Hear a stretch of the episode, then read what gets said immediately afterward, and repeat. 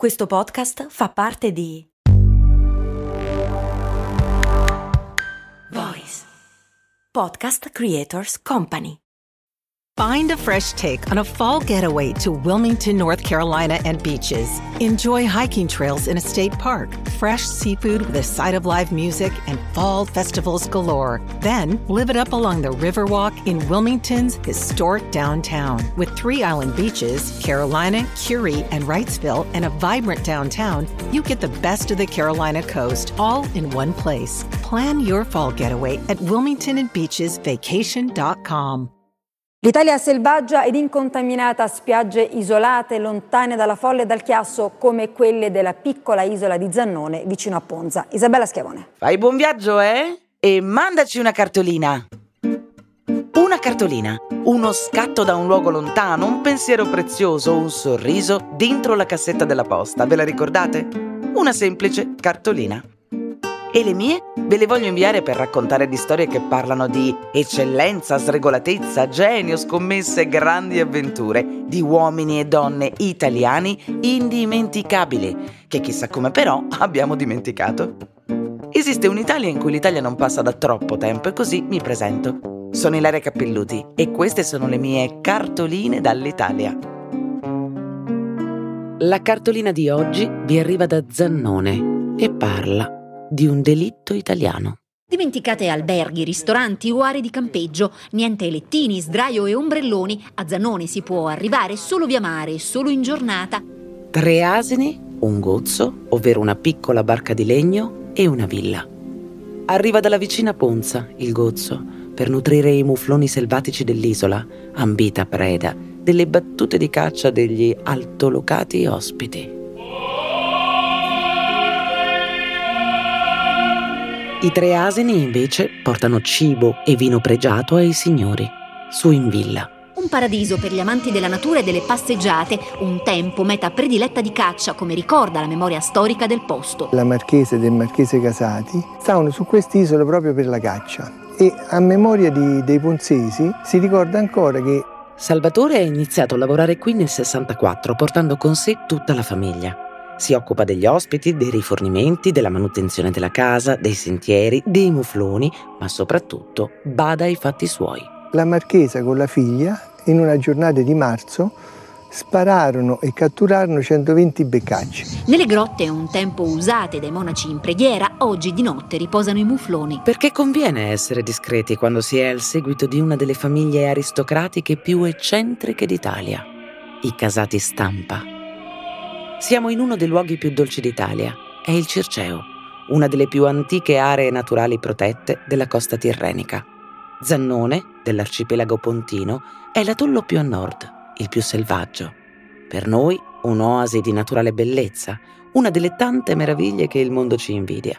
Per la CNN è l'isola delle Orge, ovvero la storia di una villa anni 30, l'unica di Zannone, ormai abbandonata, ma carica di segreti, di quel lato oscuro della dolce vita di cui l'Italia pare non voler conservare memoria.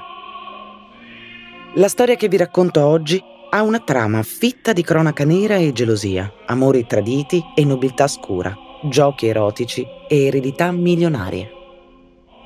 È la storia di un delitto che, a distanza di 60 anni, rimane ancora avvolto da luce di scandalo e mistero. Il marchese Casati Stampa, Camillo II, detto Camillino, viene spesso qui, con sua moglie e i loro amici. Camillo è cresciuto a Roma, nel lusso di Palazzo Barberini. Ha molte proprietà, ereditate da suo padre. È erede di una grandissima fortuna, sparpagliata tra, tra, tra Roma, ma soprattutto il nord. Beni immobili e mobili a Cinisello Balsamo, Muggiò, Nova Milanese, Cusago, Trezzano sul Naviglio e Usmate Velate. La storica dimora di famiglia, la sterminata villa di Arcore, una villa su questa piccola isola del Mar Tirreno, senza dimenticare un attico romano, in via Puccini, al numero 9. E se l'isola sarà per sempre ricordata come il teatro di feste sfrenate, proprio l'attico sarà il palcoscenico del più discusso e torbido omicidio-suicidio italiano avvenuto nella notte del 30 agosto del 1970. Camillino è un uomo schivo, Sguardo cupo, sigaretta sempre accesa, un'unica passione, ereditata anch'essa dal padre, la caccia.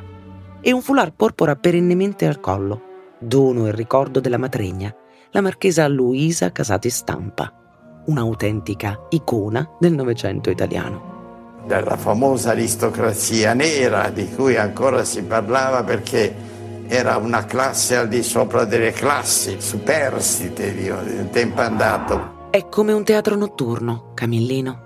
Risuona di desideri che fremono in attesa della chiave che può schiuderli. E la chiave, pronta a liberare l'abisso, arriva, a Cannes, sotto le vesti della sua futura moglie e seconda leggendaria marchesa, Anna Fallarino. Anna si è trasferita a Roma da Amorosi, un paesino di poche anime nel Beneventano che le è sempre stato stretto. Probabilmente per via di quel chiacchiericcio legato alla fuga di sua madre con un amante quando lei aveva solo tre anni. Anna detesta il pettegolezzo del piccolo paese e decide di riscattarsi, inseguendo le luci di Cinecittà, nella capitale. È bella Anna, volitiva, carnale, sguardo invitante, atteggiamento malizioso sfiora un momento di gloria quando viene scritturata nel 1950 dall'immenso Antonio De Curtis, in arte Totò, per Toto Tarzan. È la ragazza ranocchia, quella cui il principe della risata chiede di andare a fare un girino. Eccola qua. Co, co, co, come ti chiami? Ranocchia. Ranocchia la nocchia. Senti la nocchia, andiamo a fare un girino. La carriera di attrice di Anna Fallarino dura poco più del tempo che ci vuole per dare il chuck. Per la precisione, 29 secondi sullo schermo. E poi il buio. Motivo? La severa censura del tempo. Totò, mago dell'improvvisazione, davanti alla procace Anna, inizia ad andare a braccio si intrattiene, don giovanneggia, fa un gesto di troppo, esagera.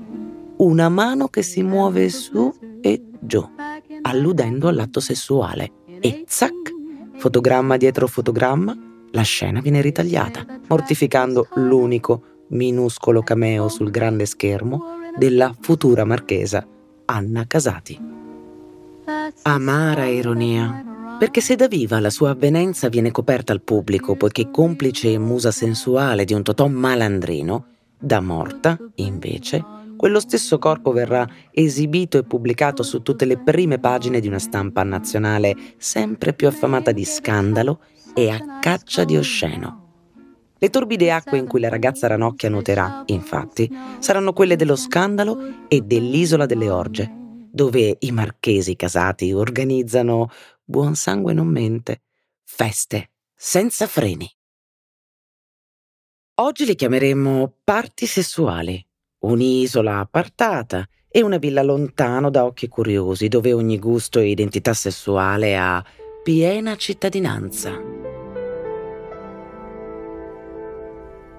Sontuosamente attrezzata per soddisfare ogni perversione, gioco e fantasia, il cuore della villa del vizio è una fastosa camera da letto circondata da alti specchi falsi.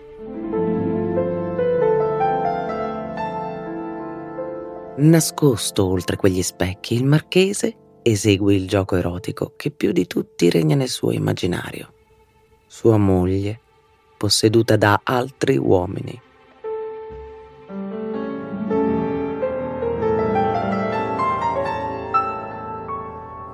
Giovanotti sconosciuti che Camillino paga per il piacere di Anna, certo, ma soprattutto per assecondare il suo eccitato voyeurismo.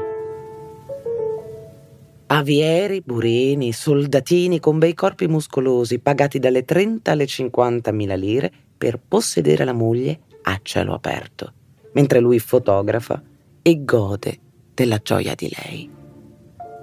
E la storia va avanti per anni, senza ombra di gelosia, perché gli altri uomini sono solo ed esclusivamente giocattoli di piacere, usati come tali e cambiati con costanza, perché nessuno di loro si è mai frapposto tra Camillo e Anna, nemmeno i rispettivi ex coniugi fin dal loro primo incontro. È il 1955 quando Anna e Camillo si conoscono. Camillo è amico dell'allora marito di Anna, Peppino Drommi, ricco ingegnere romano.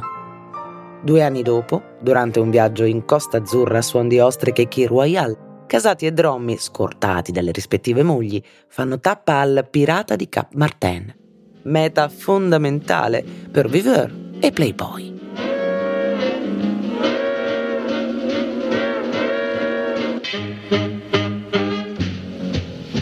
Ed è lì che la spalla nuda di Anna incontra l'impertinente mano del Latin lover più attivo sulla piazza dell'epoca, Porfirio Rubirosa.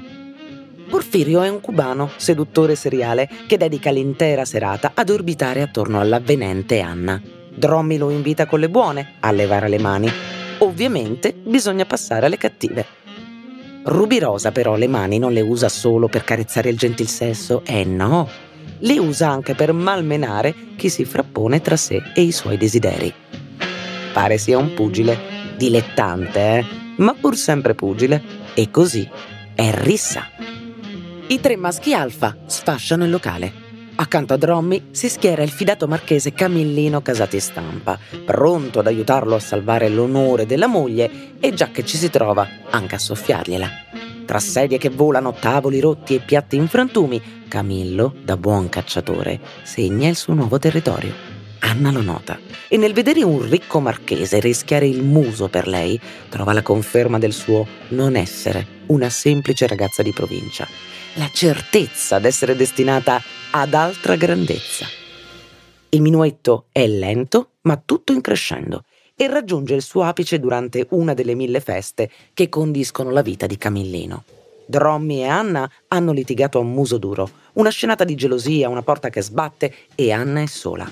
Camillino la invita a ballare sopra le note di un lento di Nat King Cole.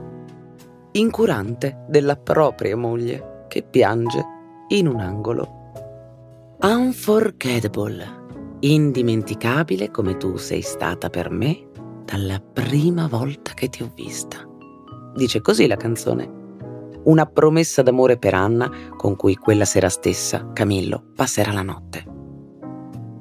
Naturalmente, dopo aver depositato la sua di moglie su un taxi. Direzione? Divorzio. Ma Anna è anche una donna tradizionale e romantica. Va bene esagerare, ma almeno un anello al dito lo si può pretendere. E allora, nel 1959, Anna e Camillo si sposano in Svizzera con rito civile.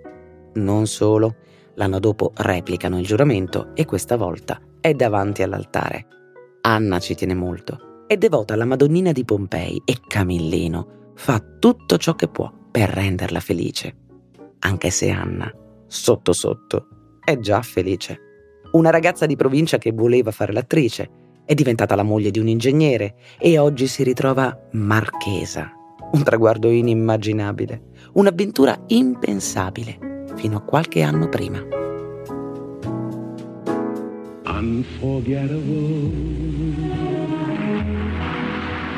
Fin dalla prima notte quello tra Anna e Camillo è un rapporto che ruota intorno a fantasie di sesso morboso, Scorre così il tempo per loro, tra amore e orge. Passano dieci anni. È la mattina del 30 agosto 1970, nella tenuta di caccia dei Conti Marzotto. La mano di Camillo è sul grilletto. Lui è immobile. Quel tipo di caccia non prevede la rincorsa della vittima, ma l'appostamento paziente, fin dal mattino presto. Trattiene il respiro presa. Il marchese fa quello che gli riesce meglio quando è attanagliato dall'ansia. Caccia. Come lui stesso confessa, è uno sfogo. So di essere facile la collera se sparo, allontano i pensieri. Oggi i suoi pensieri valgono 183 anatre. Si è sfogato e sta tornando con il suo bottino. Ma è più cupo del solito. Qualcosa lo angoscia. Appare comunque tranquillo Saluta gli amici garantendo che tornerà con Anna per la prossima battuta. Nessuno di loro immagina che ha ben altri piani in mente. Quella domenica sera deve essere a Roma. Nell'attico di via Puccini aspetta qualcuno per l'aperitivo. Stranamente dice ai camerieri di tenersi lontani dal salone. Sono le 19.15 quando i suoi ospiti arrivano. Non passano 15 minuti dal momento in cui l'incontro ha inizio.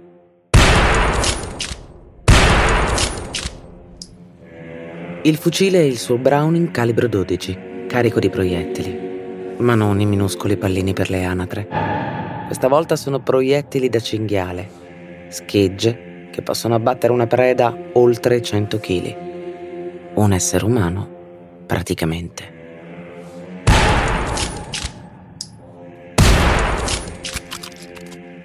Tre sono per Anna. Uno la centra al petto, squarciandolo. Rimane lì sul divano, con un'espressione quasi serena. Probabilmente non ha avuto il tempo di realizzare quel che accade. Due sono per Massimo. L'amante, che ha tentato di nascondersi dietro il tavolino, invano. L'ultimo colpo è per se stesso. Canna alla gola, calcio solidamente puntato contro la spalliera di una poltrona. Colpo perfetto Mezza faccia salta via. Morte immediata.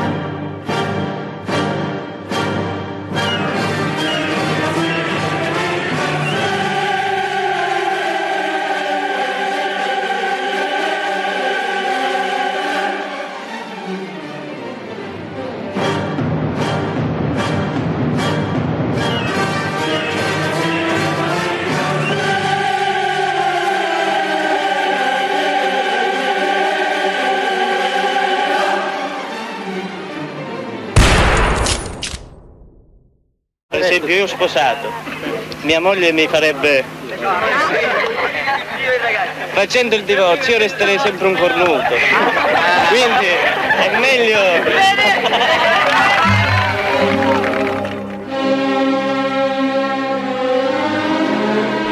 L'uomo se lo può permettere, mentre invece la donna non lo può fare. Per la legge adesso i due adulteri sono uguali.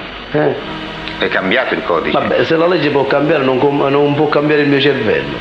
Per il fatto che una volta che la donna commette qualche adulterio, come dice lei, c'è il fatto che lo vengono a sapere i vicinanzi e questa è una cosa che non si può digerire. Ma finisce pure, diciamo, tanto vuole certe volte il marito spara pure alla moglie, il momento di...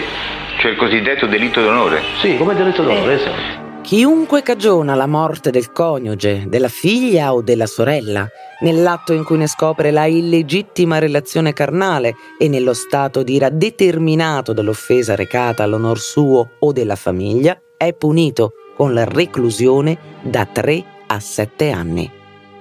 È il delitto d'onore del codice Rocco, una legge del 1930, specchio di un mondo che legittima maschilismo e taglione in una pagina sola l'onore, la gelosia, il sangue come unico sapone per lavare le offese al buon nome di famiglia.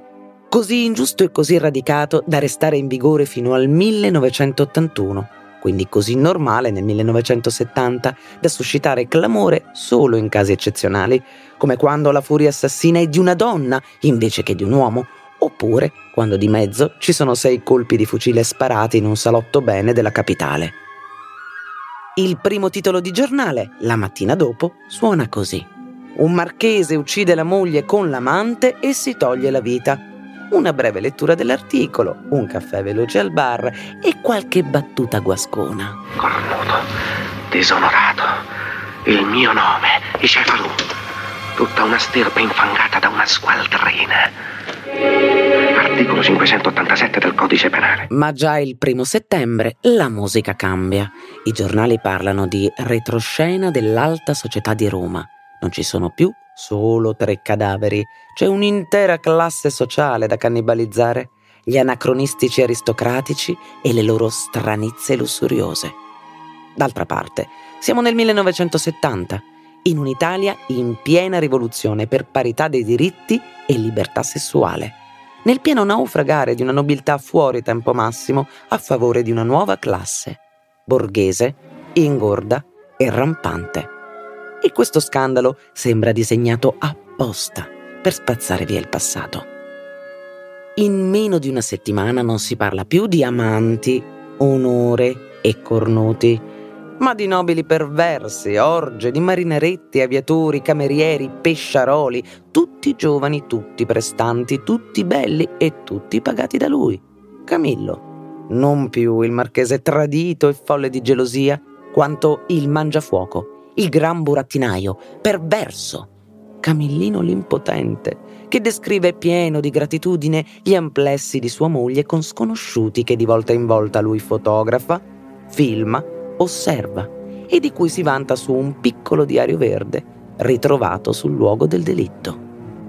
L'attenzione si fa così morbosa che con quelle foto e quelle descrizioni dettagliate si vedono crescere di oltre 500.000 copie le tirature dei giornali Solo 12 foto delle oltre 1500 accumulate da Camillino vengono vendute per 400.000 lire dell'epoca, ovvero quattro volte lo stipendio medio di un operaio.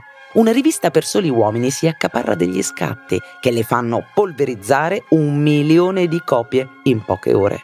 L'Italia si nutre di quelle immagini, di quei racconti, quasi fosse un romanzo a puntate, torbido ed eccitante in un certo senso, è forse la prima occasione per pubblicare della pornografia aggirando la censura con il diritto di cronaca. Non è più la ricca e nobile Anna avvolta da profonde scollature incorniciata in ambienti chic, eh no, è la vogliosa Anna, prima quasi nuda e poi finalmente davvero nuda, provocante, sensuale, lasciva catenina sul ventre, seno prosperoso e sodo, straziato da una cartuccia calibro 12, da cui esce persino una specie di latte.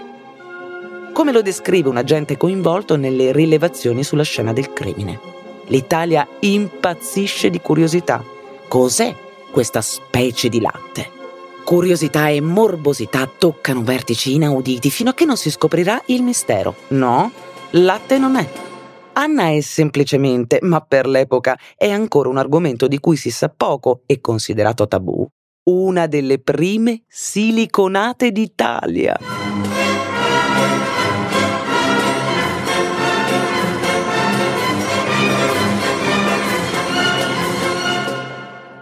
Il romanzo della lussuria è tutto lì, nel diario verde del Marchese che di lì a poco viene addirittura pubblicato. Appunti e immagini che lui stesso non si stanca di rileggere e condividere con i suoi ospiti, che poi sono stati tutti al gioco, a parte uno, Massimo Minorenti. Anna se ne crede innamorata e Camillo dal canto suo può condividere il corpo di sua moglie, ma non può tollerare di cedere il suo cuore. Insieme, moglie e marito, hanno corteggiato un disastro per quasi undici anni e quello che ci rimane di loro è solo un requiem di sesso e follia perversione e morte e nobiltà decadente. Ma anche la storia di un'Italia che ama mescolare sacro e profano, tragedia e farsetta e tenta di dimenticare i luoghi che, scomparsi anche Camillo e Anna, cercano un nuovo destino, che arriva loro in forme molto diverse. L'isola di Zannone sprofonda nel più totale silenzio, con la sua villa del piacere divorata dalla vegetazione. Salvatore sarà l'ultimo testimone dei prodigi dei marchesi, ma da buon custode, da padre di famiglia assennato, eviterà di confidare dettagli a chiunque, portando il segreto via con sé nel 2019, anno della sua morte. Il superattico di via Puccini al numero 9, in cui riecheggiano ancora questi colpi di fucile sparati senza preavviso, compare e scompare misteriosamente in annunci per affitti di case di lusso. E l'immensa eredità della dinastia Casati, che per soli 150 secondi di vita in più finisce nelle mani di Anna Maria, figlia di primo letto di Camillo, ultimo a spirare. Minorenne all'epoca del delitto, nella mastodontica articolatissima operazione della successione viene guidata dal suo tutore, un giovane brillante e spregiudicato avvocato romano dal ciuffo nero, che la convince a vendere questa straordinaria villa ad un prezzo ridicolo continuando a pagare lei stessa per anni le tasse sulla casa. La vendita avverrà attraverso una società il cui solo nome evoca la ferocia del potere, la Idra Immobiliare. Il nome del tutore è Cesare Previti. Il PM Forno parlerà di nuovi scandali sessuali, giovani bellezze, un sistema orgiastico, orge bacchiche in relazione alla villa di San Martino e del suo nuovo proprietario, Silvio Berlusconi. Cioè la Rubi ha denunciato Michelle? Sì, per induzione alla prostituzione. Ma no. Sì. Una si dà la patente Sì, sì, di... si dà la patente di puttana, sì. da sola. e poi, L'abbiamo soltanto aiutato perché ci faceva pena. sì, perché mi ha detto che questo c'ha anche delle foto in mano, sto forno, che gli ha dato la Michelle. Ho capito. Vabbè, speriamo che non venga fuori un casino. come se la magia della marchesa Luisa Casati Stampa e più tardi la follia del figlio Camillino non avesse mai davvero smesso di fluire negli splendidi labirinti di questo luogo. Una sensuale maledizione di piacere, morte, potere e misteri. Una inquietante maledizione che forse non avrà mai fine. Vabbè, comunque non, abbiamo fatto niente di male. No, ma infatti. Ci aveva preso in giro. Ma qui comincia una storia dei nostri tempi e quindi di fatto un'altra storia. Va bene, Ciao, un amore. bacio grande, ciao amore, Ciao, ciao, ciao, ciao. Greetings from Italy. Cartoline dall'Italia.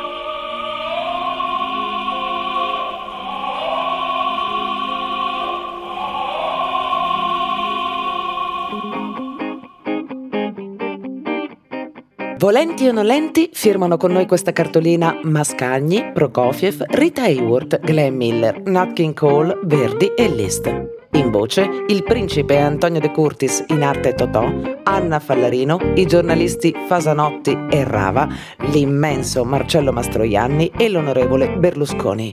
Un grazie per la divina consulenza a Giovanni, il vescovo di Jacopo.